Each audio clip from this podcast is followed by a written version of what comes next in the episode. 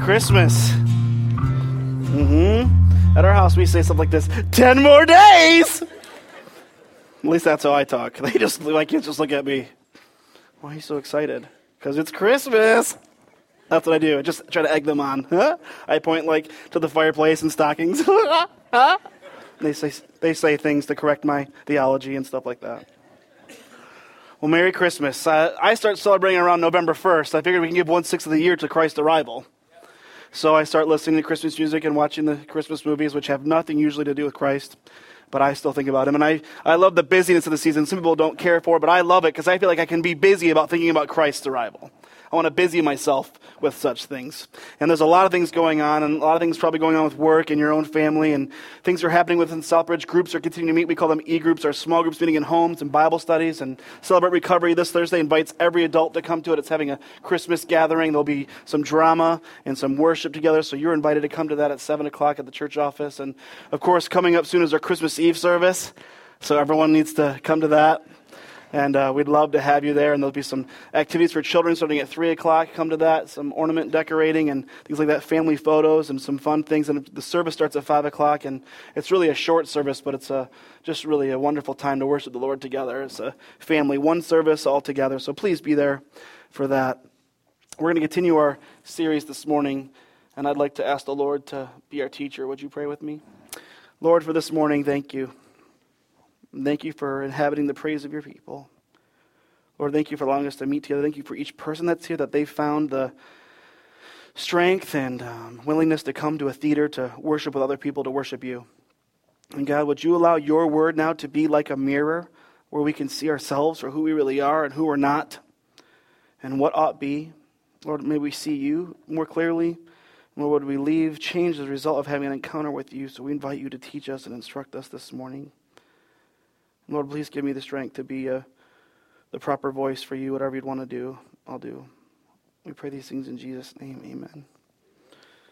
Well, I love the Christmas time, and I love watching Christmas movies, and I said they start November 1st for me, and it's really just all of them. I can remember the first time I ever saw White Christmas, so I love the musical, and I like to sing every song with them. I don't know other 36 year old guys that like to, but if you're out there, let's hang out. And uh, my kids, I don't know the songs, but I sing them and fill the house with my voice for sure. One of my favorite Christmas stories is really a Charles Dickens' A Christmas Carol. And it's really um, a story about life change. And so Southbridge is about life change, and so I've really gravitated toward it the last several years. And I love every adaptation of it, too. The, every book, the plays, the musicals, um, Jean-Luc Picard's Star Trek Next Generation version, um, the Legos version, uh, whatever, My Pretty Pony, whatever. I like it all. And I love because there's just such a drastic change. And uh, if you remember, Ebenezer Scrooge was this person that was just real stingy, uh, selfish, angry, bitter, heartless. And he demonstrated that really early on in the book or the movies, if you will, where um, he doesn't help his um, one coworker he has, his one worker, Bob Cratchit. He doesn't offer him any coal to keep him warm. And it's just really rude. And then gives him the day of Christmas off, even though he feels like he's being robbed to do so. And then um, some well wishers come in to say Merry Christmas to him, and that's a humbug to him. And then some folks that were very benevolent to the people of the city come in and offer him an opportunity in his great wealth to help encourage the poor and destitute. And his solution is Aren't there poorhouses? Aren't there workhouses? And the men raising the money says, Yes, but they'd rather die than go to those places. And then Scrooge says, Well, they'd rather do it and decrease the surplus population. Hmm. Heartless you don't hear people usually naming their children Ebenezer anymore, do you? But even though the book or the movies are about life change, when you think the name Scrooge, do you think life change or do you think hard heartedness? Probably the first. Or you might think of ghosts, whatever. but it's that hard heartedness that demonstrates this lack of compassion. We've been talking about compassion for a while. If you remember the movies, you'll usually see him with a stack of coins. I don't know the, the value of those coins, but I know there's a stack of them, and I know that he values them. He lives very stingy even with himself. He lives as a pauper, even though he's not. So, what he values is wealth. And the truth is, and you can write this down, compassion is given to what we view as valuable, is given to what is viewed as valuable. He cannot give help to others, Scrooge can't, because he'd be giving what is most valuable to him to a people that aren't valuable to him. This morning, we're continuing our Christmas series called Compassionate Christmas. And we've learned that God was compassionate toward us in sending us Christ. And last week we spent time looking at a famous story, trying to look at it with fresh new eyes, as Pastor Scott led us so well through considering the Good Samaritan and having compassion toward those that are in greatest need. We learned last week that compassion, real compassion, takes action. And the truth is that compassion is usually given then to what we see as valuable. Scrooge richly valued money and then changed the people after his unique encounters. What are you sensitive to? What do you view as valuable?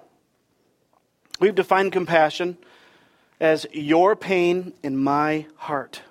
So, expressions of compassion are grace, mercy, forgiveness, generosity, as well as empathy and sympathy, two different things, but all feelings that move us then to action. All these are related to passion or to, related to feeling. It starts in the heart and then moves us to action. So, if compassion begins in the heart, then where does an attitude of counter compassion or lack of empathy and sympathy start?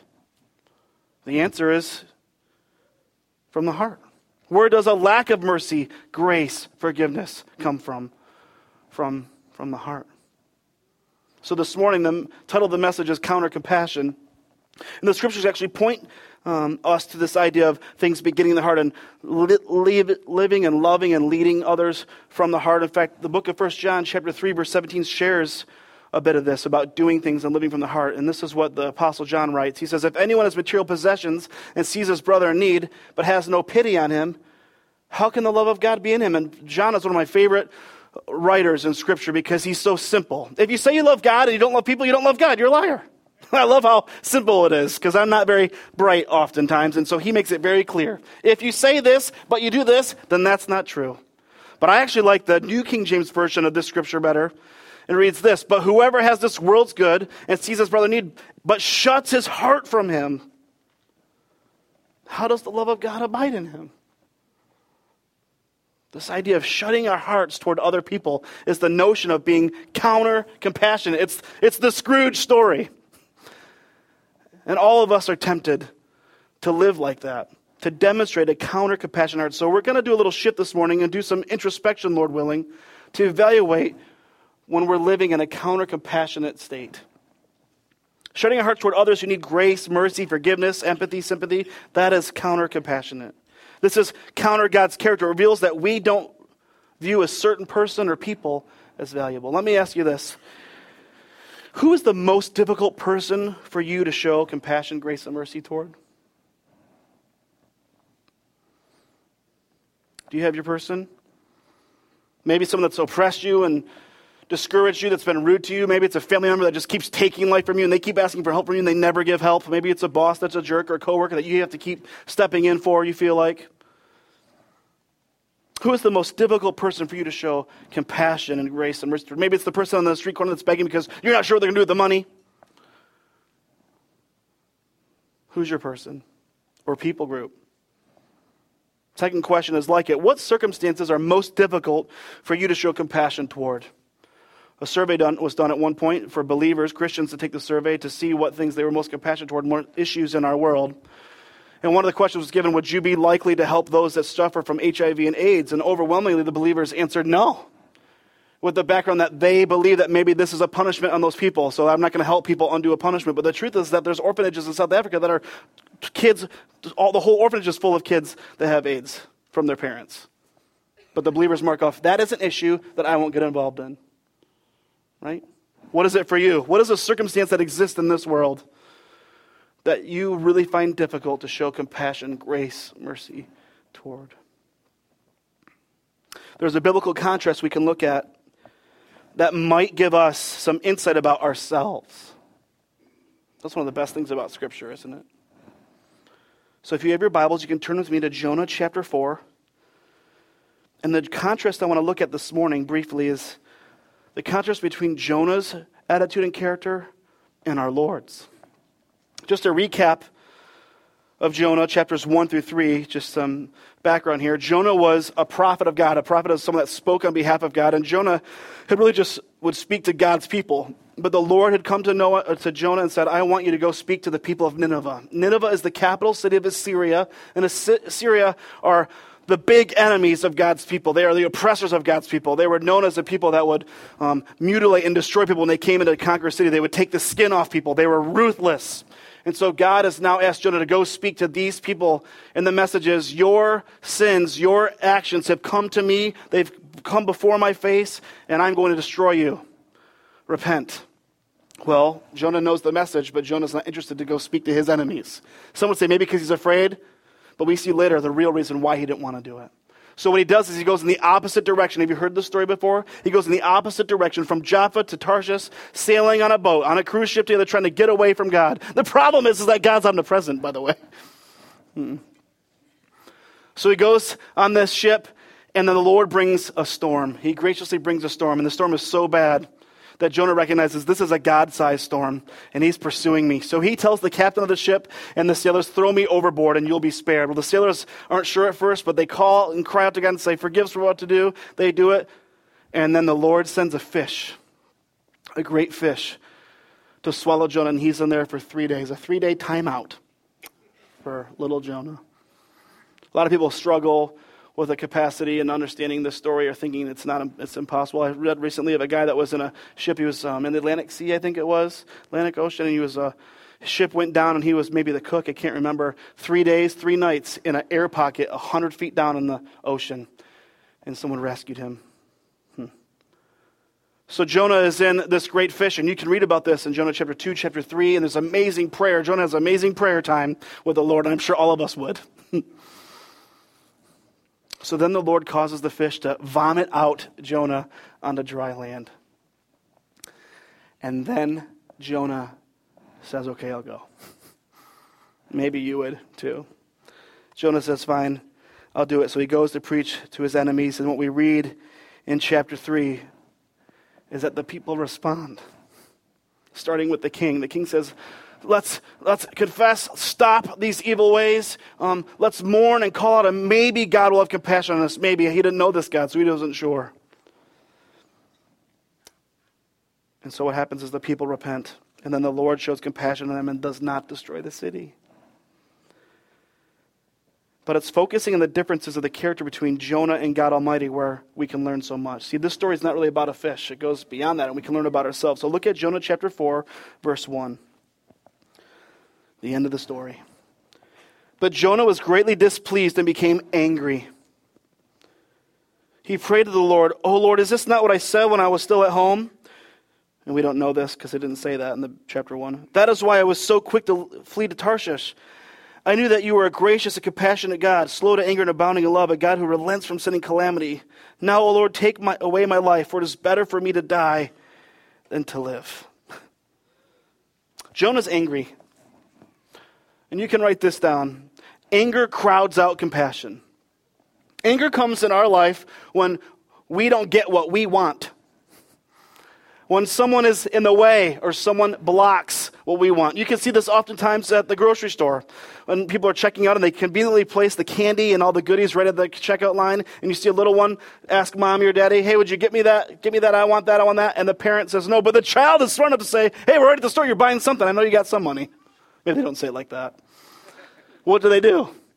They scream or throw a fit because my guardian is blocking what I want. And listen, children grow up to be adults that do the same thing. We get angry when we don't get what we want. And sometimes we want God to do what we want Him to do. And when He doesn't do what we want Him to do, we feel justified in our anger toward Him. Jonah's angry. He's angry because he knew that these people would repent if they heard this message. And he's not interested in his enemies experiencing grace, mercy, forgiveness from God. He wants his enemies destroyed. Hmm. Anger arises in us when our desires are blocked. We want what we want when we want it. Jonah's not a very Christmassy passage, so let me use some illustrations related to Christmas. My cousin, uh, Brett, I have a very small family. My cousin Brett was the youngest of all my cousins. He's since gone home to be with the Lord. He suffered um, from muscular dystrophy, but um, real early on in his life, he was a big Power Rangers fan. I don't know if anyone knows this. It was just a kids' show, and there was action figures like most kids' shows have in relationship to it. And my mom demonstrates her love to other people by giving gifts, which is great because I love to receive them. And my mom would give gifts to my cousins, and so she had gotten. Uh, got a Power Ranger for my cousin, but my mom didn't know that there was five different ones. I think there was five. I might be wrong. Someone can correct me later that cares. And uh, sorry if you're offended. Um, but there's different colors like yellow, red, black, green, I think blue, and then there's pink. Pink is the girl Power Ranger, one of them. And so everyone's excited because Brett's going to get this great Christmas gift and opens it up, and it's the pink one. And his face, just this anger. I'm no girl! And slams it down. Brett was angry. He had a want. Someone was blocking his desire. And we do the same thing. We get angry we don't get what we want. We want God to do we want Him to do. And can't anger be hidden sometimes? And my style of anger, when I get angry, it really goes like this. Eh, eh, eh. But in time, anger does spill out onto people, usually people we care about, that have nothing to do with our issue, but onto others around us. And sometimes, in the middle of our anger, we can still do right actions, but with a wrong motive. Isn't that what Jonah did? Jonah did go and preach. God wanted him to preach, and that's what Jonah did. But Jonah couldn't be farther from the heart of God. So last week we learned that compassion takes action, that it always goes to action, but it's possible to have actions without compassion. You can, in fact, have churchy actions, biblically actions, if you will, but be far from the heart of the Lord. Haven't you seen this before in your life? We see this most oftentimes by asking our children to help clean up. I got to be honest with you, sometimes in my home, it looks like Toys R Us blew up. And I'm not, I can't, I can't keep, I can't keep bending over. 36 years old and I can't bend anymore, really. It's just too much. So we ask them to help. And these are the things we usually hear. Well, I didn't make this mess. Either did I. But here we are.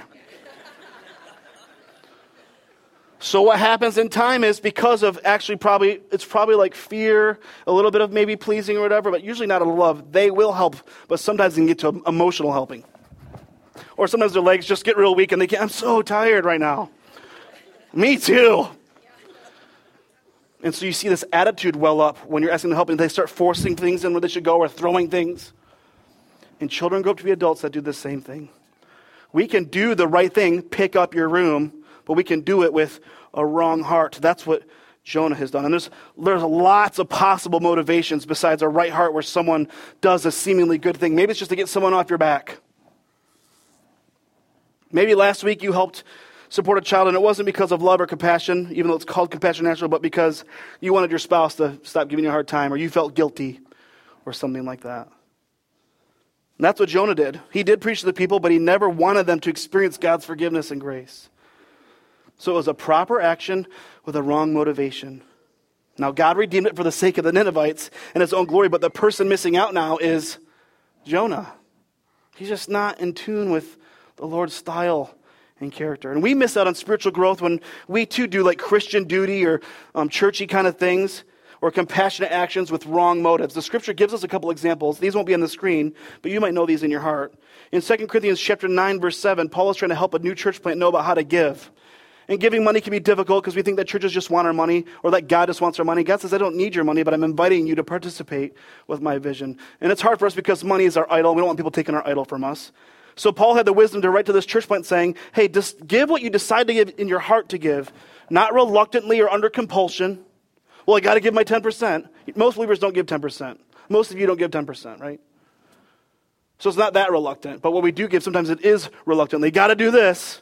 God says, I don't need that gift. Spare, spare, it, keep it. I don't need that gift.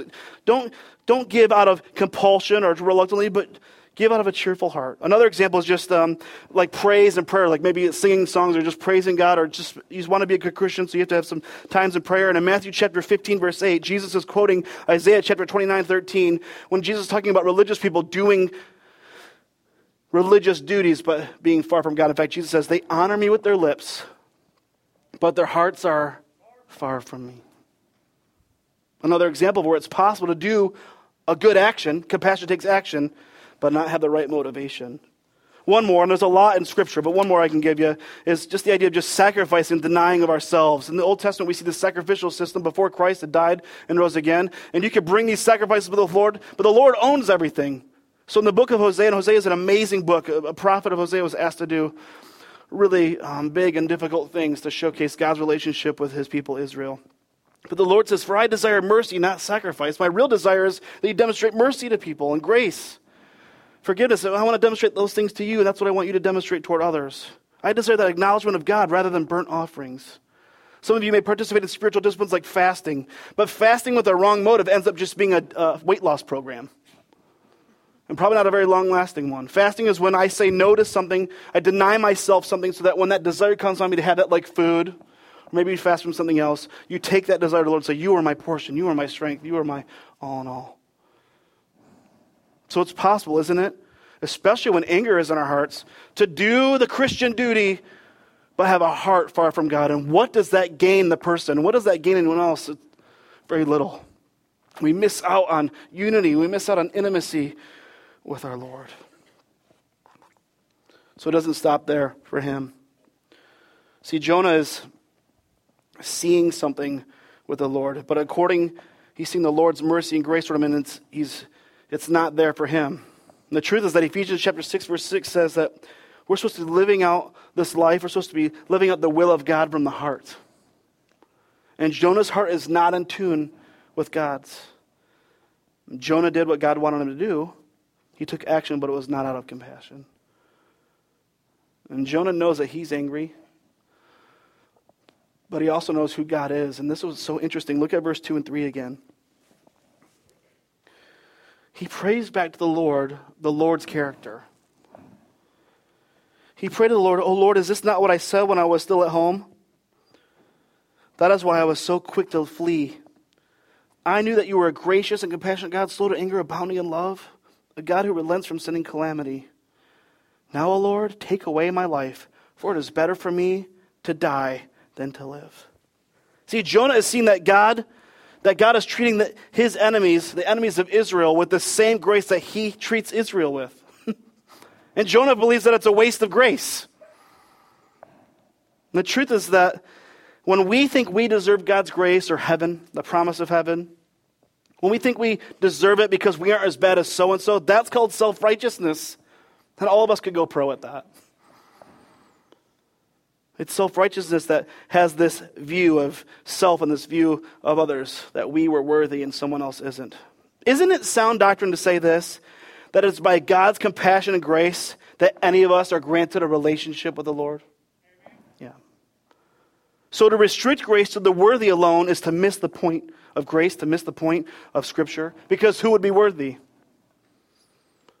The answer is no one. And the truth is that even though many of us have experienced God's compassion, grace, forgiveness over and over again in our lives, sometimes we cannot accept the fact that God would demonstrate that and give that toward another person, especially someone that we don't care for, that we don't value. And moreover, it's more difficult for us to extend that grace and forgiveness because the scriptures command us to do it, to command us to forgive. We get grow in anger toward the Lord then. He's asking us to do something that we don't want to do, and he's blocking us from the thing that we want. Anger often causes impaired vision of what wisdom suggests. When we get angry, we can't see straight. Have you been there before? Jonah, God just rescued thousands of repentant people. Rejoice, it's amazing. But Jonah can't rejoice because Jonah doesn't value those people. He's angry and therefore cannot have compassion on them. Are you flowing with me? Again, Jonah did the will of God. He did the good thing. He obeyed technically, but not from the heart. Look at verse 4. But the Lord replied, I shall now smite you with the smitiest of smites. No. Is that what it says? No, okay. So Jonah is being, you know, a little poopy pants here, if you will. That's what we say in our house. And God says this back to him Have you any right to be angry? The Lord is like engaging conversation with him. He's so patient, isn't he? We see this, that when Jonah's saying God's character back to him, we see that Jonah says, God, you're gracious and compassionate. That means tender pity like a mother has for a child. In chapter 3, the Ninevite king wondered if Jonah's God would have compassion. Jonah said that he knew that God was compassionate from the beginning. And that's why he didn't want to go to his enemies. Jonah says back to God, You are slow to anger. Patience is the Holy Spirit's response to anger. Just slow down and wait. Let more things unfold. Reevaluate your goal. Consider the Lord's. Jonah says that back to God that you're abounding in love, which means uh, like a loyal, unrelenting. We sang that word unrelenting this morning. A loyal, unrelenting love. It's this idea of commitment, and we sure could use commitment, couldn't we? This idea is that he pushes forward in a pursuing love, and he's been pursuing Jonah from the beginning of the message as he was pursuing the Ninevites through Jonah. And then Jonah said, So you're unrelenting in your love, but you relent from sending calamity. He holds back. He holds back what justice demands. And a lot of us struggle with God's love and justice, and when would there be punishment, and when there would be discipline. And God disciplines his love. Does that mean he's not gracious? And we have, we're all confused about his characteristics. I'm so glad that God's not confused about himself. So just trust in him.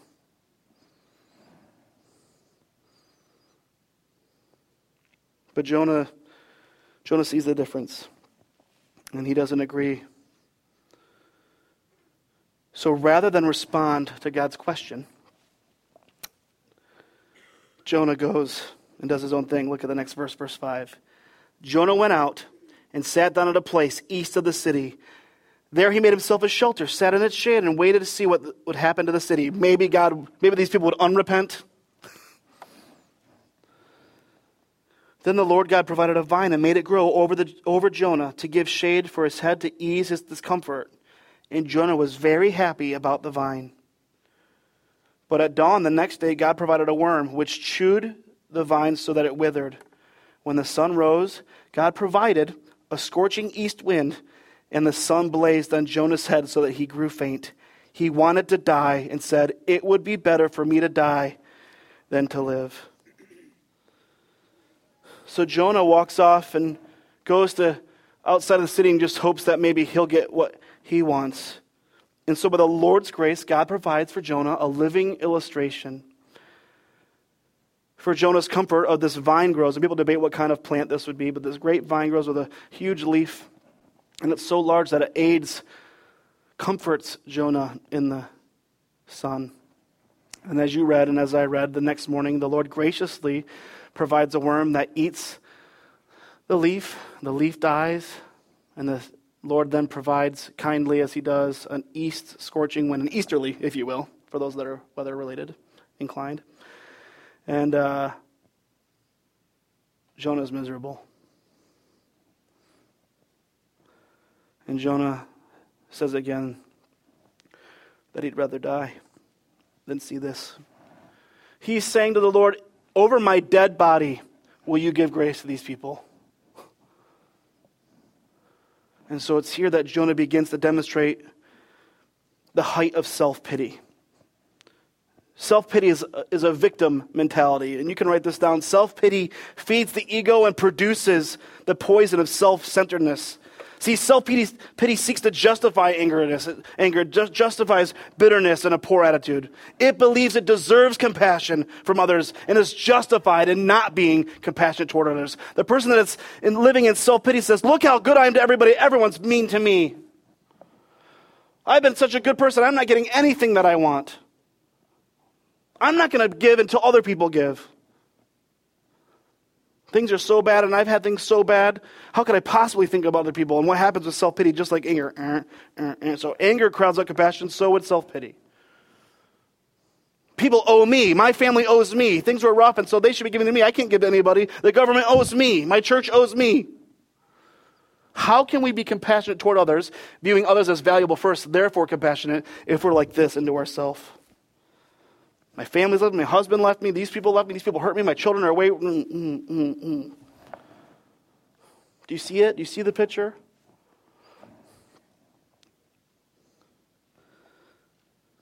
Self pity is a focus on self.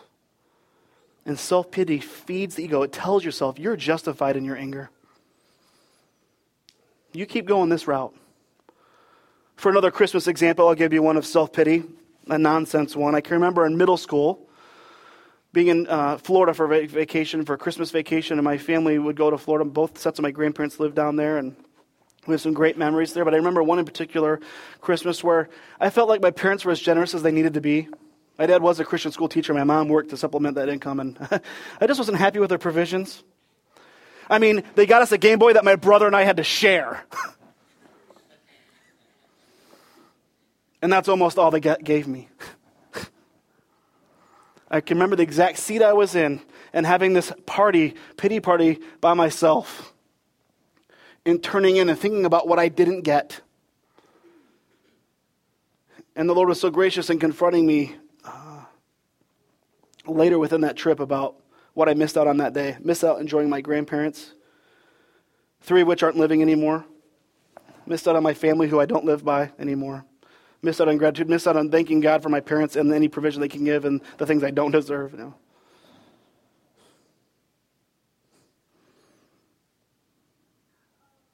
Have you ever been filled with self pity, hurt, and disappointment and discouragement that you can't see past yourself? You can't see past your circumstances, your story. The self pity person always says this, yeah, but. God has something bigger for us to see than ourselves. And although salvation is personal, it is not private. God works in us and then through us for the sake of others in His glory. And what He wants to do is turn you on, turn the light on to the story that's going around you, the stories that's usually others centered and for His glory. But the person who's angry and the person that's dwelling in self pity cannot see outside of self. And that's where Jonah is. Look at God's response to Jonah in verse 9. But God said to Jonah, Here comes the lightning. No. Does this question look familiar? Do you have a right to be angry? Dear Jonah, do you have a right to be angry about the vine? And Jonah says, I do. He said, I'm angry enough to die. Sorry, I shouldn't be laughing there. I'm angry enough to die. Is that a better delivery?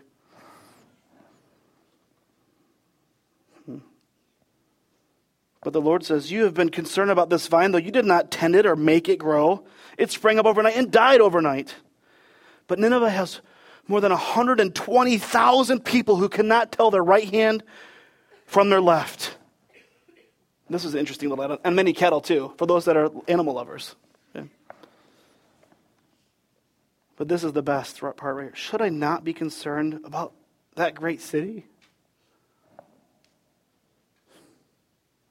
God asked Jonah again, Do you have a right to be angry, this time about the vine? And Jonah responds with an emphatic yes. Why? Because he values it for himself.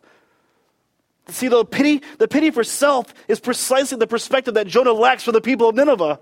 Hmm.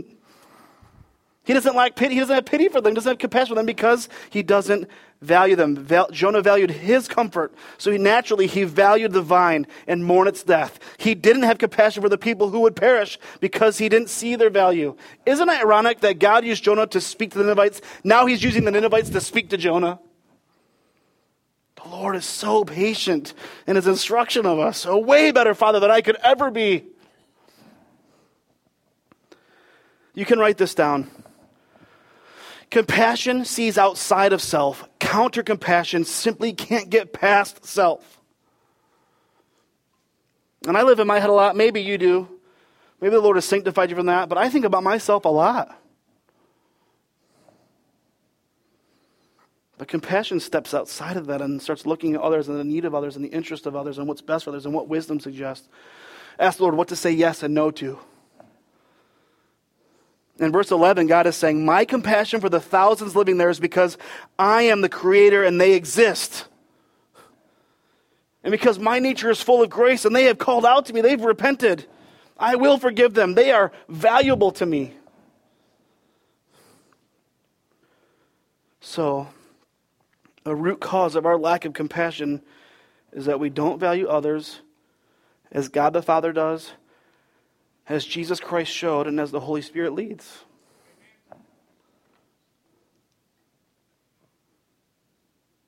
And yet, that is what the Christian life is all about, isn't it? Imitating the Lord.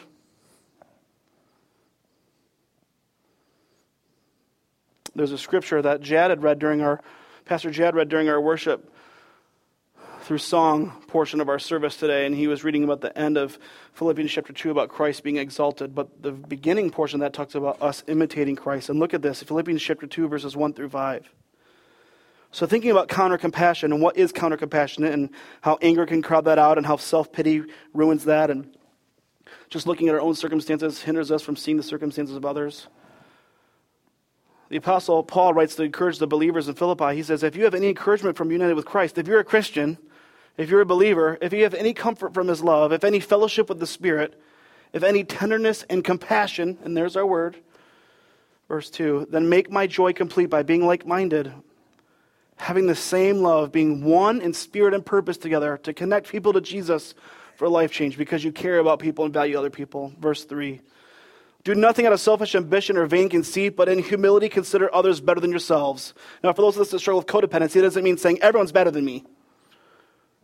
It's like viewing yourself accurately, humility is, and viewing others with compassion. Each of you should not look to your own interest or only to your own interest, but also to the interest of others. Love is a choice to yield to another's best interest, which is different than placating, doing something that someone else likes so that they like you. Does that make sense? Verse 5 Your attitude should be the same as that of Christ Jesus. The rest of this passage goes on to tell us that Christ, who is himself God, did not cling to his, his being God, but put on this stuff that we're made of, the thing that we celebrate at Christmas time, his arrival. And although he is worthy to be served, he chose to serve, Philippians 2 tells us. And although he's worthy to be arrogant about how awesome he is, because the scripture tells us that by him all things are held together, he says that he humbled himself.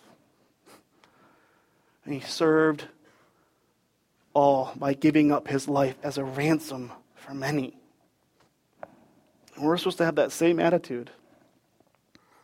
Question as we close How can we do that? How can we do the Philippians 2 stuff if we don't value others as God does?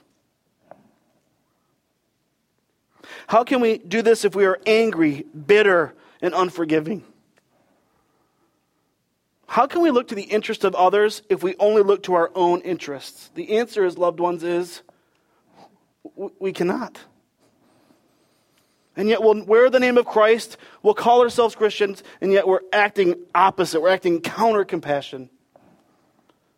So the question asked, as God's word is as a mirror and is exposing to who we are potentially, when you think about the questions, who is difficult for you to show compassion to? What circumstances in this world do you feel like you're justified in your anger towards so that you don't have to show compassion? Where is there anger and bitterness and self pity and unforgiveness? What will it take for me to grow in valuing others and subsequent show compassion toward those people? What will it take to change?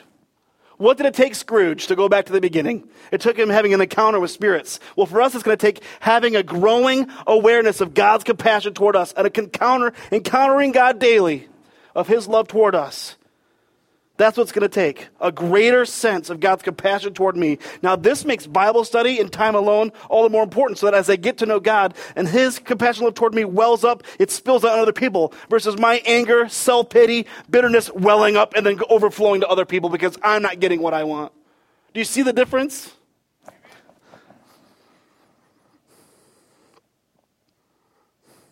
What is the way what is in the way of my having compassion for others? That's what we need to be asking ourselves.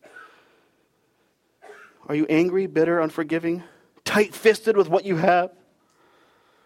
Repent. And the truth is this is that this heart of Jonah, this counter compassionate heart, can rise up in any one of us. And we're supposed to be on a church, we're supposed to be on a mission as a church together. And so the appropriate response, once you've detected this heart, this counter compassionate heart, is to confess it, to agree with God that that's what we have, and then to repent. And He'll say, Yeah, I've been working on you, I've been waiting, let's go. That's how fast it is for Him. Okay, good. I'm glad we agree. I've got stuff to be about with you. So loving and gracious, isn't He? Let's pray. Lord, for this morning, thank you. Thank you for your word. Lord, would your spirit do its work, his work in confronting us, convicting us? Lord, would you help us to repent of anger and bitterness and self pity that keeps us from being compassionate toward people, keeps us from valuing other people rightly? Lord, would you give us a love that can only come from you? Lord, would you unite us in that mission so that we can see as many people be connected to you for life change? Lord, please continue to change our lives, change our view, change our perspective. Lord, help us, free us from the bondage and the poison of self centeredness, self righteousness. Lord, help us to even know our motives when we go to do a good thing, Lord. Is this because of compassion? Is it because of your character in our lives, or is it for some other motivation? God, help us to know. Help us to confess and repent. And Lord, help us to keep in repentance by bearing the right fruit, the fruit of your Spirit in our life. Lord, help us to walk by your Spirit for the sake of others around us and for your glory alone. Amen.